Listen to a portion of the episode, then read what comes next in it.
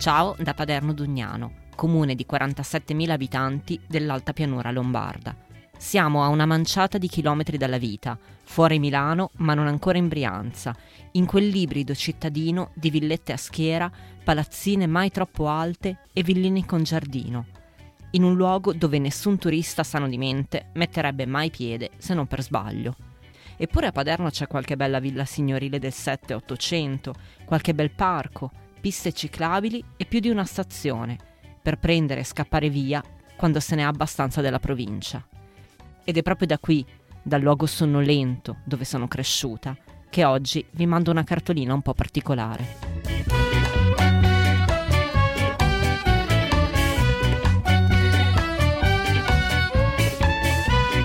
Bentornati a Saluti e Baci, il podcast che vi manda le cartoline dai luoghi più belli del mondo.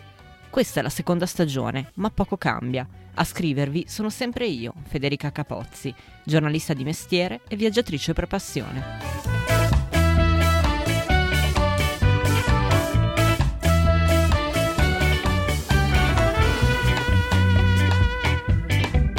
Ci sono quattro cimiteri a Paderno Dugnano. In uno, quello di Paderno, di via Camposanto, è sepolto il poeta e scrittore ottocentesco Emilio De Marchi, esponente della scapigliatura milanese. De Marchi, a Paderno, ci veniva in villeggiatura con tutta la famiglia e questa cosa un po' mi fa sorridere, perché di tutti i posti al mondo, come cavolo ti salta in mente di andare in vacanza proprio lì? Ma erano altri tempi e certamente lui non doveva affrontare il traffico sulla statale Milano-Meda all'ora di punta. Ma non divaghiamo. Se vi parlo di cimiteri oggi, non è perché ho deciso di imprimere una svolta crepuscolare a questo podcast. È solo che lì, poco lontano dal Bonde Marchi, ci sono anche i miei genitori. Tutti e due, sotto la stessa lapide, così quando vado a trovarli posso chiacchierare con entrambi nello stesso momento, come si faceva a casa all'ora di cena.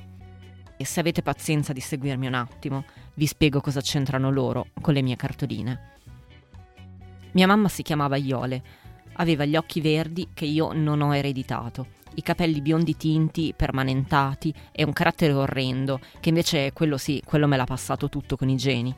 Però era anche allegra mia mamma, era piena di vita e le piaceva ridere, bere vino, sentire a palla della musica di dubbio gusto tipo Julio Iglesias o Eros Ramazzotti. È morta vent'anni fa, quando di anni ne aveva 54 e io mi ero laureata da 20 giorni. E no, lei alla mia laurea non ha potuto venirci, se per caso ve lo state chiedendo. Mio papà se n'è andato dieci anni più tardi, nel 2013, che della mia vita è l'annus horribilis perché prima di allora mai avrei pensato che mio padre fosse mortale. E quando è successo l'impatto è stato così forte che se ci penso ancora tremo. Mio padre era una persona molto riservata, gli piacevano il suo lavoro, il suo orto e il suo cane, diventava loquace soprattutto quando era a tavola. Mio padre aveva il dono dell'ironia e quello della lucidità e non diceva mai di no se qualcuno gli chiedeva una mano. Era il mio faro e il mio eroe. E faceva degli spaghetti alle vongole spaziali, che così buoni non li ho più mangiati e probabilmente non li mangerò mai più. I miei genitori hanno sempre lavorato tanto. Bisognava pagare il mutuo, bisognava far studiare quell'unica figlia che avevano, che poi sono io. Quello che risparmiavano lo mettevano via e si ripromettevano di comprarsi una casa al mare dove svernare, una volta vecchi. Ma vecchi i miei genitori non lo sono mai diventati quella casa al mare non l'hanno mai presa. Il tempo di svernare non gli è rimasto.